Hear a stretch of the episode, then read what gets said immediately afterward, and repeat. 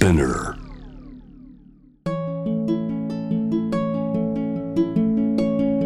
福本敦子の聞くコスメ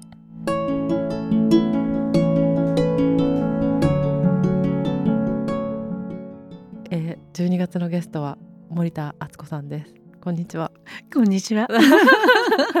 この前にバタバタした会話いっぱいしてるんですよね実はね 本当にね、はいやっぱりあっちゃんに会えると嬉しい。はいありがとうございます今年は森田先生と6月に気持ちいいが基本を出させてもらってあの森田先生も新しく私の体の物語という本を出される、えっと、11月の28日に出てるんですけれどもあじゃあまたお礼も兼ねてお話聞いちゃおうかなっていうことでお呼びしちゃいました。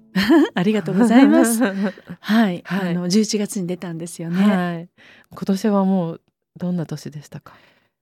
今年はやっぱりこの特にやっぱり人のはい、生命を本当にこれから生かしきっていく、うん。今日本ってねあの少子高齢化っていうのもあるけれども、うんうん。ちょっと私とあっちゃんで言うにはあれかもしれないけど多子社会って呼ばれて、うん。多く死ぬと書いてね、はい、うん、多子社会っていう中でこれからどうやって私たちが生きていく、それも楽しくね、はい、幸せに本当気持ちがいいことが基本じゃないけれども、はい、生きていくかっていう時にこの特に高齢の方たちに私もどんなあのサポートができるか授業の中でサポートができるかってことを真剣に取り組んだ年だったかなと思う。あっちゃんとの、はいお母さんのこともねそうだし。そうであの初めて聞く人用に一応お話しすると私の母が去年亡くなってるんですけどその前後に森田先生に「どうしよう心の準備できてません」なんか泣きついて、うん。どうやって乗り越えていったらいいですかとかあでも森田先生が本に書いてたようなうん。デリケートゾーンのこととかそうじゃなくてなんかそれ以外のことなんか介護のこととかすごく共感したけどどうしよう準備できてない。でも本にした方がいいと思う。だって高齢化社会になるどうしましょうみたいな。泣きついてね。ね。そうなんです。で2人であの対談形式でうん。出した本があるんですけど、それもなんか森田先生だけの本とはまた違うけど少しテーマが近いですよね。あの死とか生きるとか。そう。みんなはそこをやっぱりあの恐れているけれどもやっぱ避けたいなとまだまだ自分には来ないと思っているけれどもあの来るのよね。くるくる。突然ね。あと友達とかでその本のテーマがあの読むと全然こう軽いというか、うん。大切なテーマだからなんかみんなその扉を開ける前に私の世代とかだと怖いって感じる人もいるみたいなんですけど読んだことがは逆にめちゃくちゃ軽くなって、うん。なんか見なきゃいけないものを私と森田先生のうん。レンズを通してじゃないですけど、あの一緒に見て逆に気持ち全然軽かった思ったよりみたいなうん。こと言ってくれる人が多いです。あでもそれ嬉しいね。うん。あの本を通してはい。体験して、うんうん。まだ本当の体験じゃないけれども、うん。準備を心の準備とか、気持ちの準備をしておくっていうのはうん。すごく重要かなって思う。本当ですね。うん、でその知識どうやってケアをしてあげたらいいかとか、うんうん。そのまあ死ということじゃなくてはい。年を取っていくときにどんなケアや予防をしてあげるのがいいかってことも含めて知っとくとすごくいいよね。うん、あとあの昔、うん。家族を亡くした時うに、ん。なんか私は森田先生と話せたから、うん。なんだろうその時自分の気持ちも一番揺らぐと思うんですけど、うん。それをその時ちゃんと揺らぎながらでもちゃんとこの線路にいられたけどそれができなかった人たちっていうのが後から読んでくれて、うん何年も前だけどその時こう自分がそういうふうに話せる人がいなくて、うん心になんかこう残ってるものがあったんだけど、うん森田先生と敦子さんの会話読んでそれがなんか成仏できたみたいうんなこと言ってくださる方もいました。ああでもそれは嬉しいコメントだうねん、。それ嬉しい。嬉しいね。あのだって大事なことだものうねん。大事なこと。うん、なんかこう命をさ引き継いでいくわけじゃない？出産生まれてきてはい。そしてまたそれがバトンのようにつながっていくときにあのそういうふうに、まあ、じ成仏って言い方なのかな？あのありがとうってこう見送れたりそれからこれからまた先私たちのこ、ね、子供っていうか後輩たち、はい。若い子供たちにこうつながっていくところに伝えていけれるうん知識としては、これは一つ本当に持っておくといいよ安心していいよって言ってあげられる本になったよね。うんなったなった森田先生のおかげです。いやいやそうかな。うん、なんかあの時ね 濃かったですよね時間が。本当に、うんあのその母のことがある前後にうん。お会いして対談してるんですけどなんかあの時は私はすごい濃い時間を過ごさせてもらったなって思って。私もあれは忘れない、ね。一言一句。あのね本当に本になるとは思ってなかったんだけれど けれどあっちゃんがやっぱりその本当にここぞっていう時とか苦しい時とかうんうん。に連絡をくれるじゃない、そうそうそう。でうん。苦しい時しか連絡しない。いううそうそう。いい時とかは全くあの連絡とか報告ないけどだからこそくれた時にあのあっちゃん本当にこうタグを組もうやうん。腕をこう組もうや、だから会話も一つ一つ言葉を大切にあのしたいねってすくごく思ったのを覚えてる。あとなんか大人の先輩でうん森田先生みたいにこう強さもあって優しさもあってしなやかでそういう人がそういう時に近くにいてくれるとやっぱすごいうんやっぱ安心しますよね。本当？そうやって言ってくれると嬉しいけど、うん本当に本当にいくつ違うのかちょっとわからないお同じじゃないよね同じかもしれない。嘘 全然違うよね。そんでもし興味があったら森田先生と私の、えー、と気持ちいいが基本も読んでもらいたいんですけれども、うん今日は新しい本のほあの話を聞きたいんですよ。あありがとうございます。私の体の物語そうなんですよね。今までで一番熱い本ですよね。そうすごく熱くなってしまってはい、今回ワニブックスさんからはい、「あの潤う体」っていう本を一冊目でですよね。一冊目？だからその女性性のこと？そしてまあ女性性というか女性であるがゆえにうんどうしても性とかいう言葉、あるいはデリケートゾーンとか膣回りって言葉はご法度だったりクローズドだったりした時代に切り込んで出してくださった出版社だったのねワニブックスさんは。はい、見た目そんなに切り込んでる感じの表紙じゃないけど読んだら、うんうん。やっぱりなんだろう。あすごい革命的な内容でしたよね、あのそう。その時は。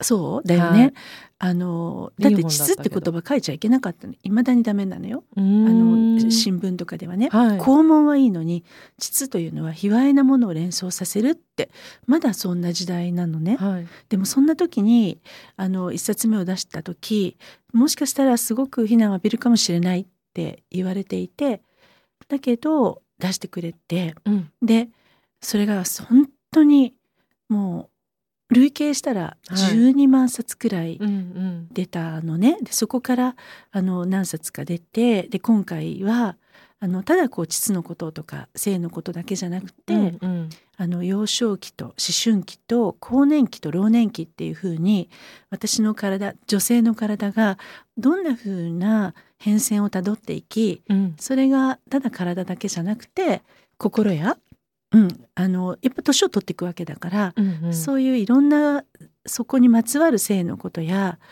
これだけはしとかなきゃねっていう例えば輪郭、うんうん。まあラジこれポッドキャストだけど、はい。じゃあクリトリスという臓器がはい。臓器なんだけどこんな大きな臓器がどうして体に標準装備されているのかってこともこれからはママが娘に伝えていってあげることって大事だったりするのね。うんうん。だからこそちょっとこう一生のうちを4つに分けて書いたの「体の物語」って。で体の知識だけじゃなくてうん。私はこの結構言葉的に好きなものとかがあって、えどんなこと？性のフェイクは生き方のフェイクとか。例えばセックスにおいてまあ例えばね女の子たちがいろんなことを教わってないから、はい。最初のパートナーっていうのはとっても大切で、うん。でもやっぱり大好きな人と結ばれる時に何か男の子も AV 見てたり女の子もなんとなくこうした、あの雰囲気を出した方がいいんじゃないか、うん。感じてもないし痛かったり何してるんだかよくわからないのに、うん。すごく感じているふりをしたり、うん。声を出したりする。それってダメなのね。うんうん。うん、ダメよっていう。でそれは何でかっていうと、はい体がちゃんと感じるような仕組みになっていて、うんだからそこで一旦お互いがそのフェイクをこれでよしだと思ってしまうと非常に悲惨な結末が待ってるの。あとなんか自分と自分とその自分自身との関係にも良くなさそうですよね。そうとても大切な大好きな人だから、うん。あのこうやって私がフェイクしてあげないと申し訳ないしちょっと私もどう見られるんだろうと。はい。男性は男性で、まあ、それで非常に体も心も愛に満たされて満足なんだろうと思うでしょ、うんうん。でも100%そうじゃない、うんううんん。そうなってしまうと嘘と嘘はい。になってしまうの。やっぱ回り数が辛くなりそう。回数辛くなるしただ単にあのセックスがあればもう満たされてお互いが愛し合ってるねではなくうん。どこかでだんだんと何をやってるんだろうか、はい。うん、あのもういい加減に早く終わってねとか、うん。うん、あのある出版社さんで私講演会やってもらった時に「はい。フェイクしてますか?」っていうたくさんの人数で92%だったフェイカーズが。フェイカーズが。ねえ、っていうことも書いてあったりあのこれ性のことがすごく書いてあるけれどもうん。森田先生があの息子さんにねうん。どうやって性のことを伝えてるかとか、うん。あとパートナーのとのセックスの間でどういうふうにその本当は自分はこうしてほしいとかうん。向こうはどう思ってるっていうのを話し合いましょうじゃないけどなんかそんなようなことを書いてるじゃないですか。うん。で自分の自尊心についてもすごく書いてあってうん。性の話でもあるしなんかコミュニケーションの話でもあるっていうかそういう本だなって思ったんですけど。そうあの性欲食欲とす私そのパリ13大学医薬学部の、はい。薬学の植物療法学フィトテラピーを学んだ時に、うん。その医学の方から性科学これエクソロジーっていうんだけども、うんうん。性科学っていうのが医学のど真ん中にあるんだと。そしてあのそれは外科とか内科とか循環器小児科ではなくて臓器のバラバラではない。そこにうん。食欲睡眠欲性欲の最も大切な性のことはい。湧き上がってくること。でそこをあのもうある程度子どもの時代に理解しておくことが大事だってやっぱ習ってきたのね。うんうんうん、でどうしてかというとその臓器の使い方とかどうして感じるのかとかどうしてそこで受精が起こるのかとか、うんうん。じゃあは反対にセックスが必要なのかとか、はい。そういうようなことも学ぶんですよね。うん。でそこにはやっぱり心とか情熱とかもう一個言うと体ってやっぱり楽器みたいにうん奏でられるもの、うん。だからパートナーシップね男女でもいいし LGBT どれでもいい。だけどそのパートナーと行ってこいのこう愛の交換？うんうん。ちょっと臭い言い方だけど、でもやっぱりエネルギーの交換なわけはい。じゃない？だからそういう体がどんな風に感じますか？そしてどんなことが体の中にじゃあ粘液ってなんで溢れてくるのか知ってますか？ってことうんうんを知らなかったら、あのとても悲惨になっていってしまうのよ。でなんで自尊心に関係してるかっていうと、うん。自分の内側から性欲が湧くことがうん。すごく恥ずかしいと。もう自分はもうなんか情けないと。良くないことだっていうふうに取ってしまってる女性が多いってこと。えでも生命力でもありますよね性欲って、うん。そう。ね。だけどなんかこう私の中に性欲が湧いていてっていうこと自体にはしたないみたいな感じ？はしたないし卑猥だしいい年してっていうふうになるほどね。マイナスに取る人はすごく多いんだよ。でも芸術家とかってなんか恋愛とかをエネルギーに変えてうん。絵描いてるから、そうそうそうピカソでしたっけ忘れちゃったけど。なんかめちゃくちゃ恋愛してる人ってすごいクリエイティブなイメージあるんですよね。そう。いかにその女性に喜んでもらえるかあの、はい。エロティシズムなことにが芸術に昇華していくっはい、ていうにもかかわらず卑猥でもうその文化的になんですかね。そそうね宗教的にっていう言い方もあるね。うんだからあのそう考えると湧き上がってくるものにあのマイナスに捉えるってことは女性性をマイナスに捉えるってことは自分を否定してるような感じになっちゃうってことか。そうはいはい。ってことは自尊心っていう肯定感っていうのはうんやっぱり自分をいわゆる敬うってことでしょ？はい。だから自分の湧き上がってくる考えとか体から湧き上がってくるものにやっぱり敬って、うんうん。えー大事にするっていうそこが育たないってことは肯定感が低くなっちゃう。あの性欲に対してだけじゃなくて、うん。他のところでもってことですよね。そう。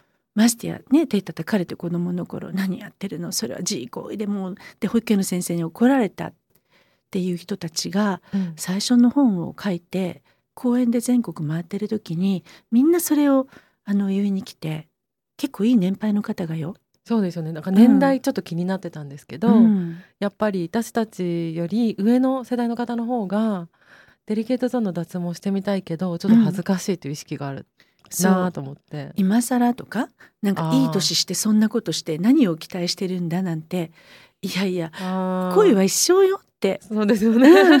80代になっても90代になっても、はい、このワクワク感とかは一生よねって。その時にあのこの年齢だからとかっていうのはないじゃん、うんうん、だからあの個人的にカウンセリング来る人は60代70代80代の方もいるよ。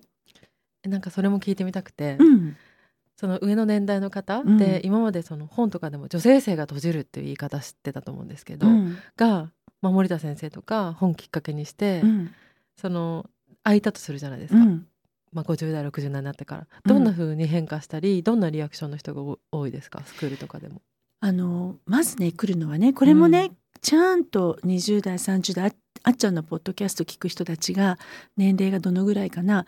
でもあのまだ分からなくても405060ってなるとね、はい、膣が萎縮したり乾燥したりいわゆる潤わなくなって、うん、粘液が出なくなってそれがあの痛くなったりあなるほど。そのままにしちゃってたりそう。あと尿漏れがすごくなってしまったり、うん、いろんな諸問題で悩んでるけど言えないっっていうとこから入ってくるの。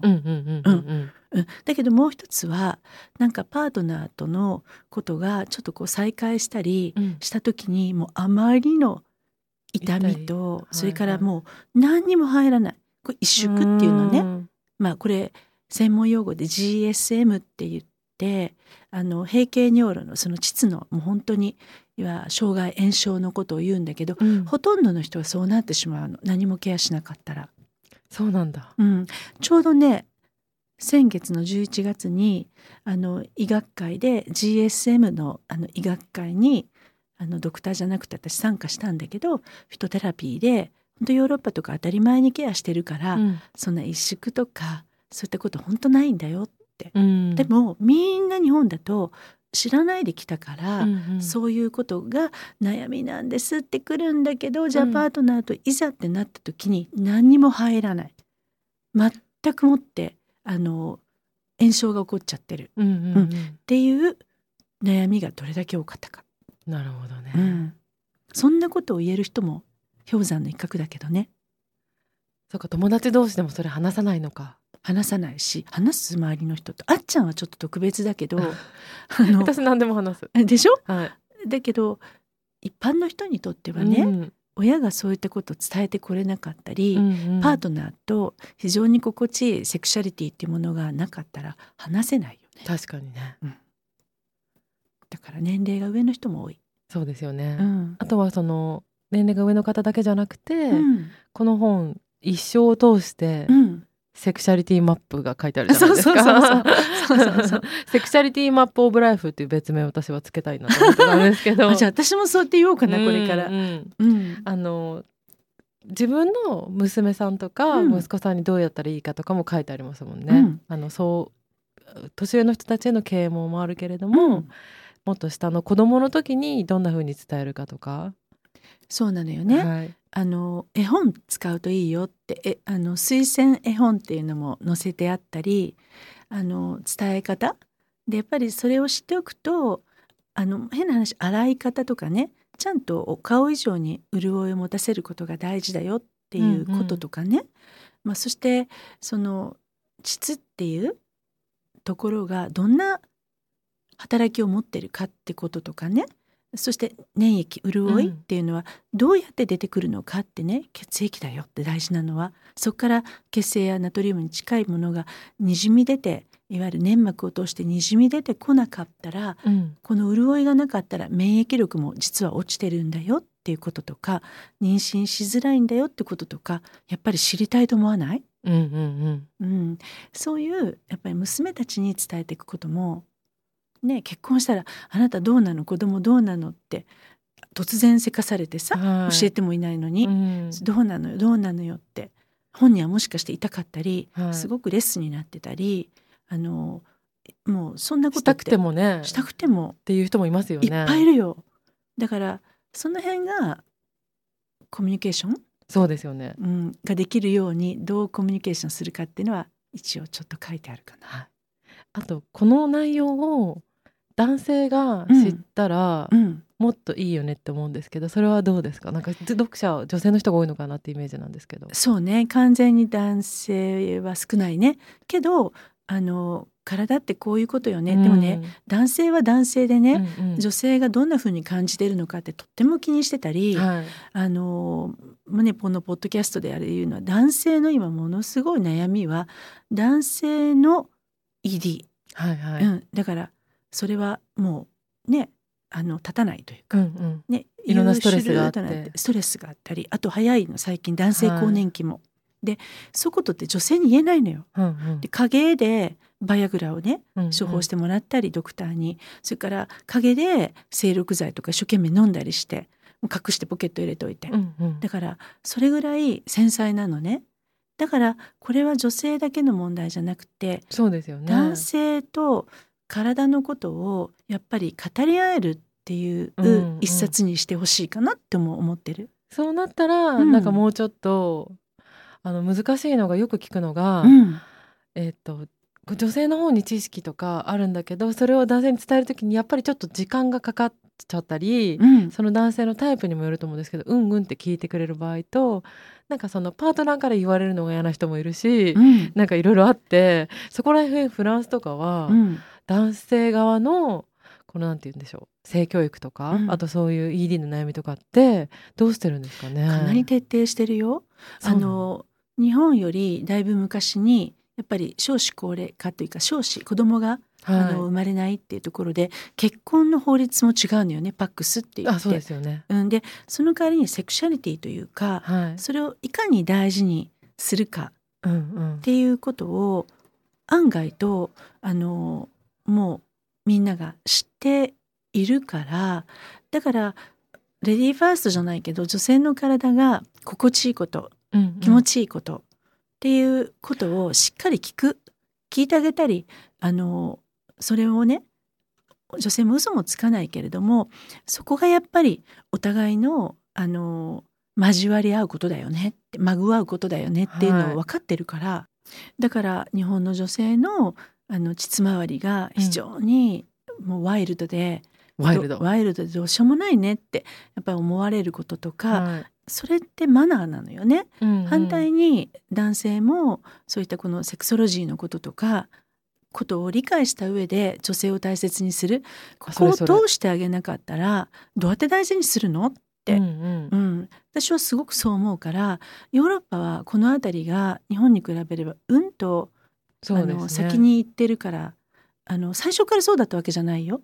けれどもやっぱり先に行ってるからお互いを大切にする。だから本当食欲睡眠欲性欲を一つの同一線上に見る上ではね、うんうん、大事なのよ。そのクローズの感じは確かに、話をしててないかもしれないから、うん、文化的なことがすごく書いてることよくわかるし、うん、ねこれをでも、まあ、伝える時に今まで全然そういうのがない人にね読んでもらうのと、うん、ちょっとでもその感覚がある人たちとシェアするのとまた違いますよねきっとね。うん、そうだね。ね。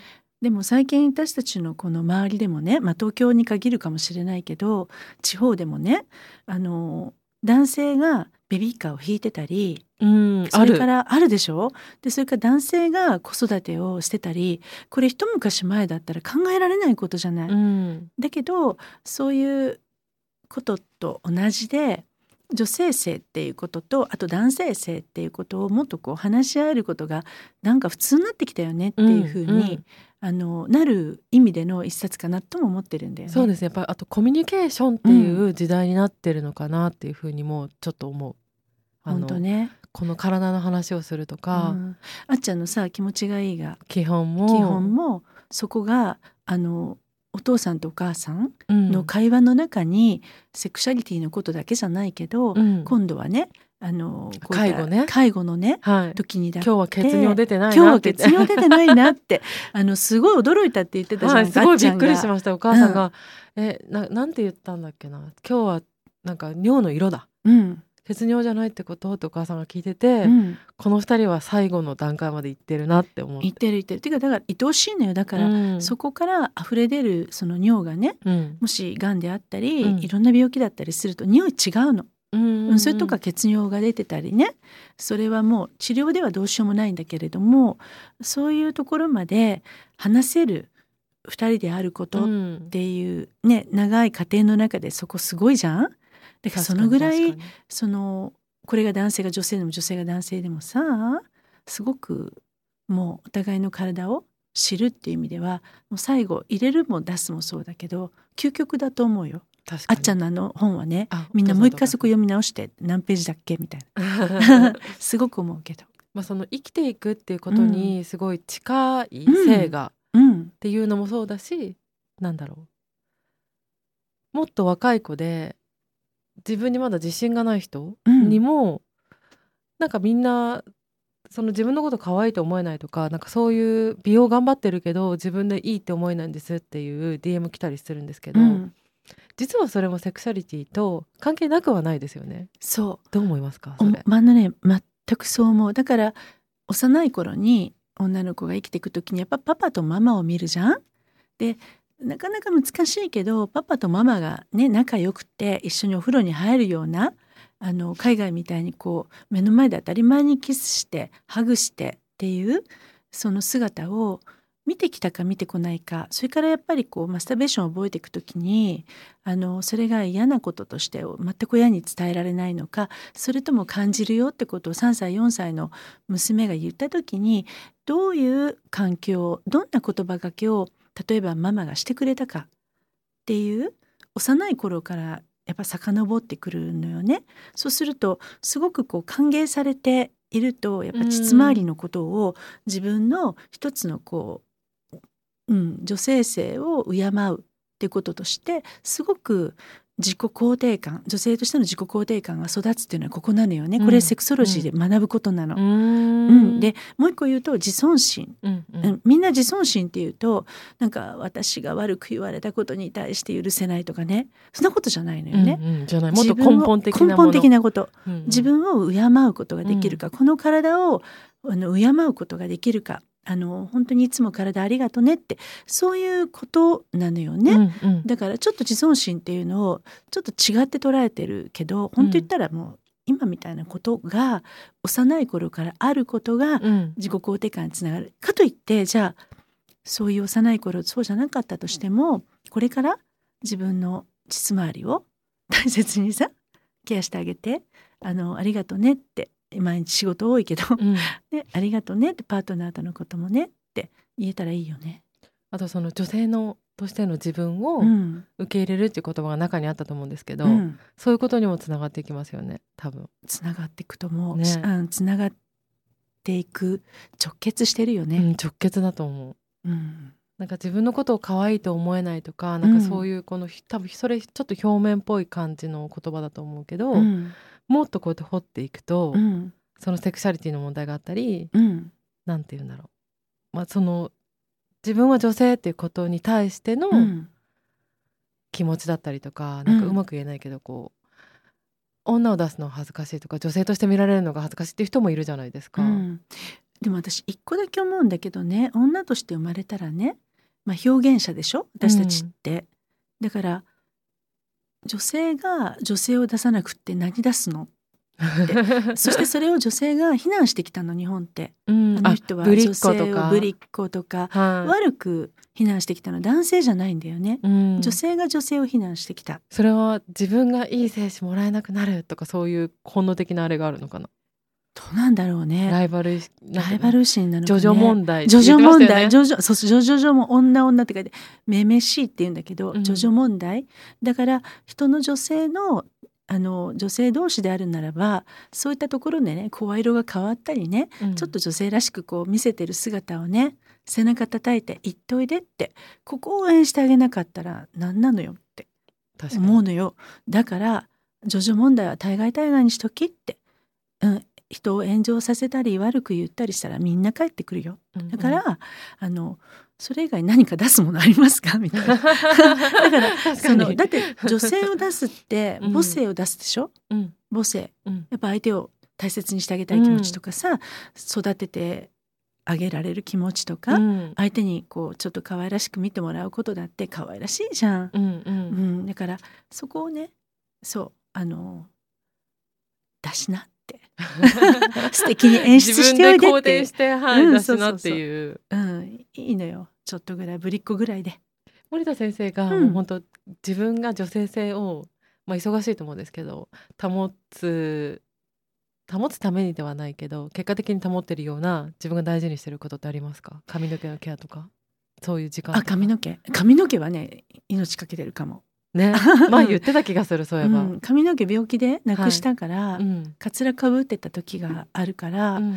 やっぱり髪の毛があることとか、うん。生えてきた時ねうん。そういった自分からこう細胞が生まれ変わることとか、はい。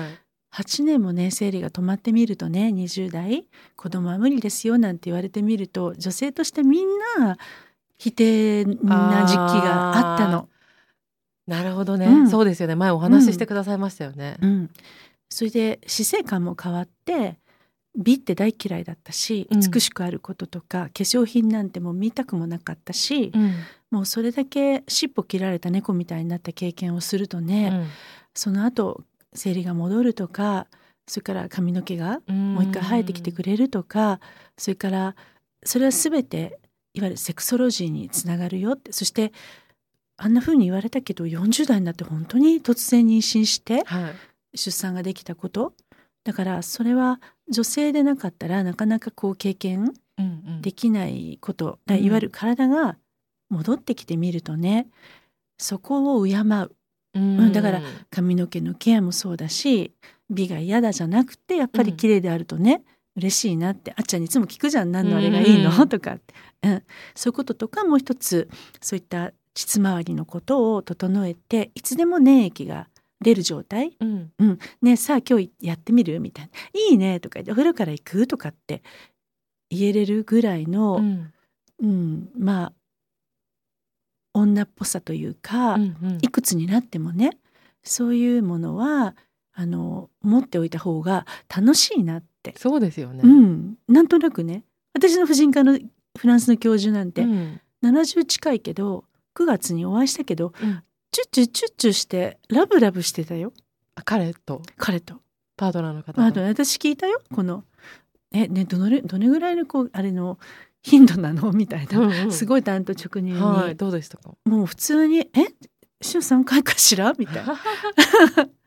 だからなんか生命力強いですよねそういう人ってね。そう。だから性ってうん。生命力じゃん、うん輝かせる。で別にね入れてねピシッと精子を出すがゴールじゃないと。うんうん。やっぱりこうハグしたり、あの気持ちよくお互いを触れ合ったり、うん。ねキスすることも含めてあのどこまでがそのセンシュアルかって考えたらうん。その人その人のオリジナルでいいじゃない、うんうん。だからその中で言うとその別に私たちが考えるセックスじゃなくてねうん。そういうセクシャリティっていうことを大切にしてるって普通に「あつこ何今更何のこと言っちゃってんの?」って感じだったよ。うん。うん。だからそういうことが自然にあるといいね。と思った。本当にね。うん。あと気持ちが変わるからそのうん。なんか生きてる感覚も変わりそうっていうかそこがその下がギュッてなっちゃってるのと開いてるのと、うん、でパートナーがいなくても、うん。例えば今ねし死別してしまったって方だっていらっしゃるし、はい。そういう方でも体が感じることオーガズムっていうのは医療用語だからね、うん。いやらしい卑猥じゃないだから感じる仕組みがあってそしてオーガズムが迎えるとどんな風に体に脳内物質がどんな風に出てそしてどんな風にこう気持ちよくあのゆっくり眠れるかっていうそういう体の仕組みも書いたんだけど、うんだから決してパートナーとのことだけじゃなくてあの自分の体が感じることそういうための臓器なんだよってクリトリス輪郭っていうのは、うんっていうのをちょっとそれも知っとくといいよね。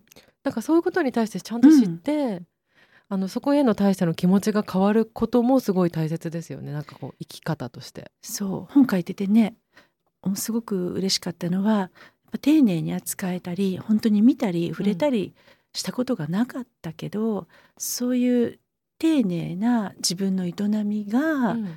なんか自分の生き方すらもうん。変わってきたっていうコメントをくれた人がいて、うん60代でだったかな嬉しかったね、うん。なんともね、なんかけスキンケアとかでもやっぱ同じようなことを言う方いるんですけど、うん。デリケートゾーンはもうちょっとその奥にあるものだし、うん。今までそれこそあの見ないようにしてきたものだから余計になんか気持ちもすごい変わりそうですよね。うん、そうだよね。ね。でほらあっちゃんが気持ちのいい基本のね、はい。本の中でお父さんとお母さんのことあったじゃん？うんでこれ聞いてくれてる方たちあっちゃんのファンの方もやっぱお父さんとお母さんがいてはい。おじいちゃんもおばあちゃまがいてやっぱりその終末期のねうん。やっぱりおむつとか、うん。そうなってしまった時うのん。いろんな不安感とか、うん。うん、うんと先かと思っててもうん。生活の中にあるから私はそういう高齢になった時でも、うん。あの困らないうんうんこういう膣周りのケアっていうのは今から知っとくことで違ってくるよってこれすごいことだよってうん。思うから、その辺をこのあっちゃんのファンの人たちがはい。もう一回ああそうかって思ってくれたらうん。いいね。実はそこにもつながってるよってういう、んうん。あともう一個好きな言葉があって、うん。あの森田先生のうん。パートナーのママがうん。13人子供産んだ話あったじゃないですか、うんうん。13人でしたっけ？パートナーのママが13人生まれたうちの一人だったの。だからあおばあちゃんおばあちゃん。かひいおばあちゃんになるのかななんかその昔の日本の、その性に対してのお話とか、うん。その方の話が書いてある中で、うん。あ生きるためのおおらかな性のエネルギーがあったんだなっていうフレーズがあったんですけど そこ私すごい好きで、あ本当、はい、生きるためのおおらかな性のエネルギーっていうのがまさにこれが今足りないというかうん。どこかにあのあるんだけど、うんまあ、いろんなこう情報化社会とかうん。時間が忙しいとか、なんかか隠されてしまったものとか小さくなっちゃったものかなっていうふうに思ってて。う、ん、そうだね。あいい文章を思思っててくれてあっちゃん嬉しい、はい、おおらかななんかおおらかな性のエネルギーここれだと思って。あの萎縮したり自分はダメだと思ったりうん。なんかそういうのってやっぱ内向きだし、うん、おおらかさ、まあ、大丈夫っしょみたいな。なそうそうそう。肝っ玉母ちゃんみたいな。だってさみんな今ストレスって言うけどストレスたくさんあるけどね今だ今の時代でこそ。けどあの当時戦争でそれから明日死ぬか生きるかみたいな時にまあ夜一旦ね戦争一旦夜はストップしたりするじゃん。でその時にまあ真っ暗だし食べてくものもあったりなかったりで、逆にこう命がうん、続くかわからなかったから残したいっていうのもうん。もしかしたらあったのかもしれないですけど、そうなのよ。だからその本能とかを大事にしてうん、父ちゃん行っとこっかみたいな。今日が最後かもしれんよって、残されたものがそれになってくると、そう。確かに三大欲求が逆にそうなるかもしれないいやでもこれ本当で本当にやっぱりそのせあの戦争だけじゃなくて大地震とかうん。いろいろとあの命が失われた次の年っていうのはものすごく子供が生まれるのよね。人間の本能だと思うよ。だけどやっぱおおらかさうん。もうもちろんそのおおらかにはなれないような状況ではあるけど、うんうん。こう生きることに少しこうユーモラスとおおらかさっていうのがあるとうん。ちょっと明るいよね。うん、明るいしなんか、森田先生も、ん。まさにこのエネルギーある,、あるからある？おおらかで 生きるなんか性のエネルギーがあって、でもなんかこのおおらかさもあるっていうかそう。いいじゃんっていう、いいじゃんっていう。そうそうそう。だからもうケセラセラじゃないけれども、はい、前も言ってましたよね、まあうん、いいじゃないっていうの大事だよねはい大事だと思います。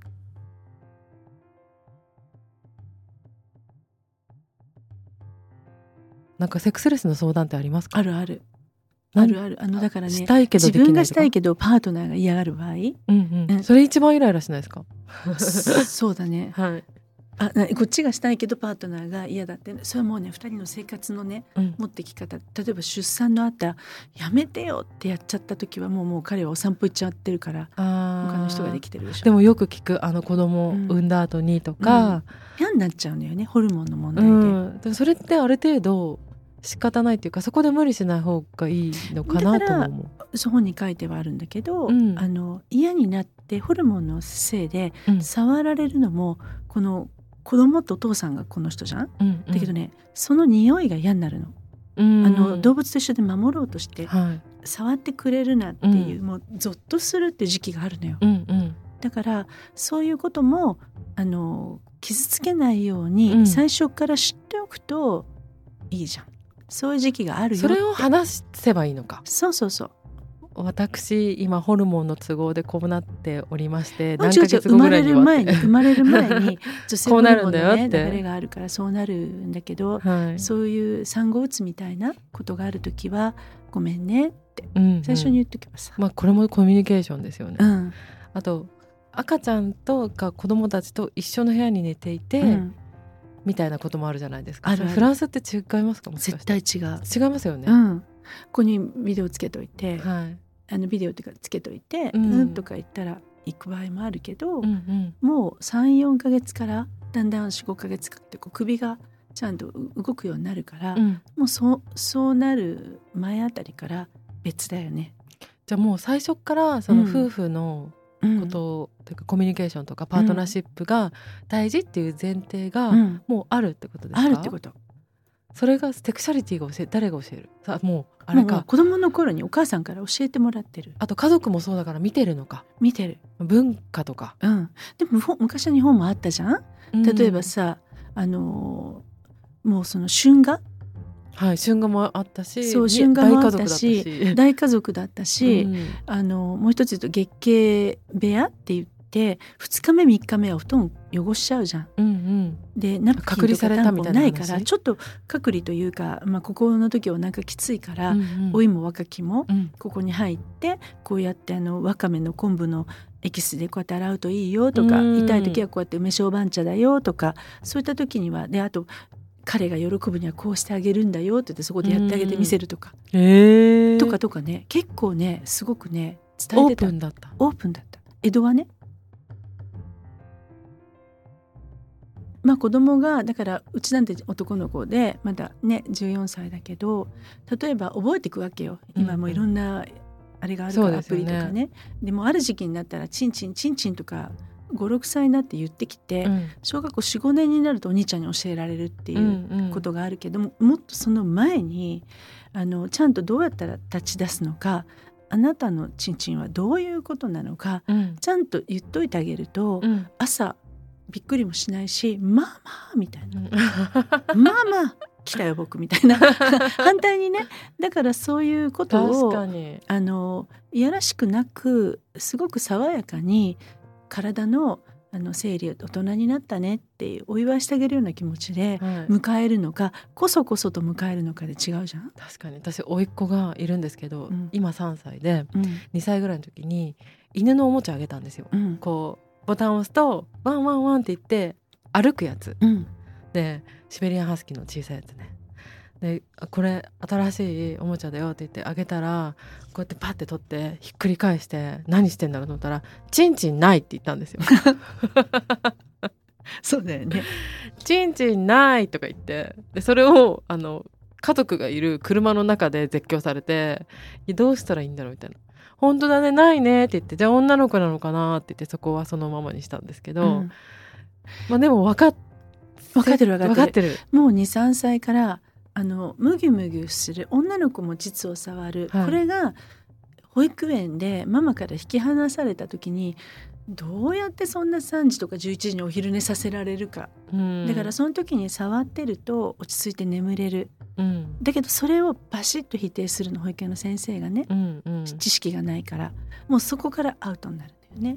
触っちゃいけない。なんかどうやら怒られることで大好きな保育園の先生とママから怒られることだってこれは知識不足じゃん？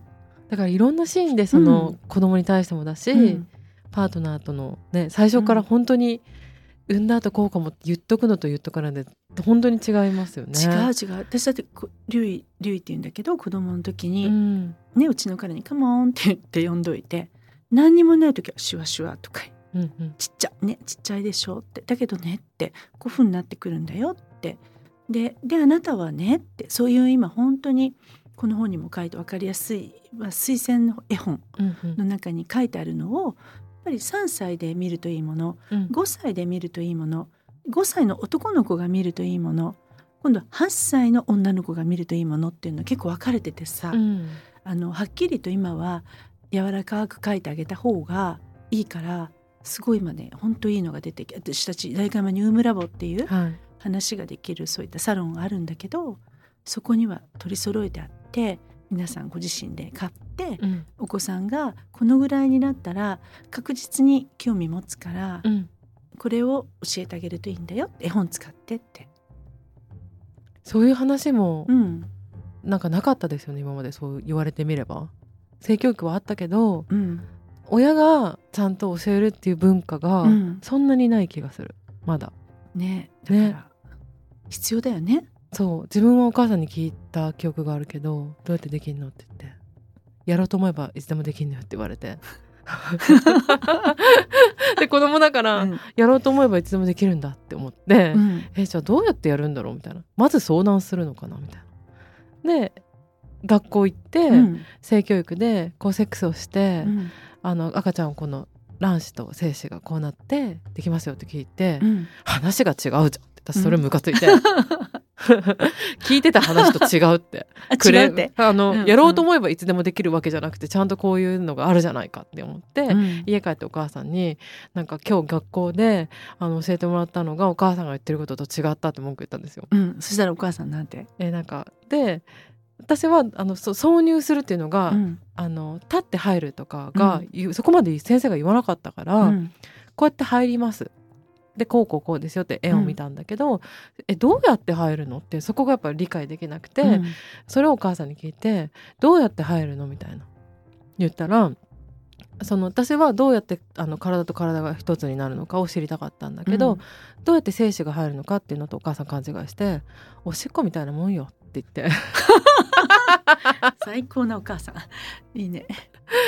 でそうなんだへえみたいな。うんっていう会話があったんですけど、うん。だから正直に言ってくれる人だったからまだねあの嘘はないじゃないですか。嘘はない。だから納得したけど。そう。だから自分のちっちゃいものとか、うん。お父さんぐらいの人があのちシュワシュワっとなってるはい。ねっていうところも見といた上で、うん。あだけどこういう風になるんだねどういう風になるかっていうとね、ここにね血液がいっぱい溜まってくるのよ。でもあなたもたもしかしたらどこかで朝ねピーンってなってたらママ呼ぶのよみたいな。コミュニケーションがあったんだあっそういう。た。そうそう。そうそうじゃないとえなどうしてこれとこれでって思うところも知っておいた方が延々とやることじゃないけど、うん。あ教えてもらったなってなるとね、うんうん。やっぱり自分に子供ができた時に今度教える側になるじゃん、確かに。うん、男の人もね。あとはそれって言っちゃいけないことじゃないんだっていうのになるのがん。まずは大事そうですよね。そ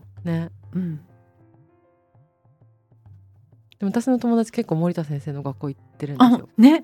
あとこの共通するコスメキッチンの方がはい。結構コスメキッチンというかマッシュの方がすごい来てくれて。女性が多いですか？うんそうだね。男性はねドクターとかね、うんうん。なぜかそういう人もいるけど、まあ、でも男性圧倒的に少ない生徒さん同士でコミュニケーションあるんですか？あるあるあ明日からも私富士山研修だから、はいはい。もうみんなで延々とそういうなんかすごいそれをどうやって自分たちが今度仕事にするかみたいな話してる。うんあとなんかなんでここに来たか話してもらうんだよって前言ってた気がする、うん先生1が。回目にねねだからそれは大事だよね。ねいろんなストーリーがあるんですね。そうそう森田先生今日はありがとうございました。あこちらこそありがとうございました。また来てくださいね。嬉しいよ。あの定期的にセクシャリティの話をしに来てほしいけど。あねはい。だから年齢がいけばいくほどすごく深まるのがセクシャリティだよ。確かに。あとそうのん女性らしさをうんどうやってなんかもう年齢によって表現する女性らしさって変わるじゃないですか。うんその話とか今日今度聞きたい。また呼んで。はい。じゃあ次回はその話をしましょう。はい、ありがとうございます。本当にありがとうございました。はい、私の体の物語ワニブックスさんから11月28日にあの発売されています。よかったら皆さん見てみてください。ありがとうございました。ありがとうございました。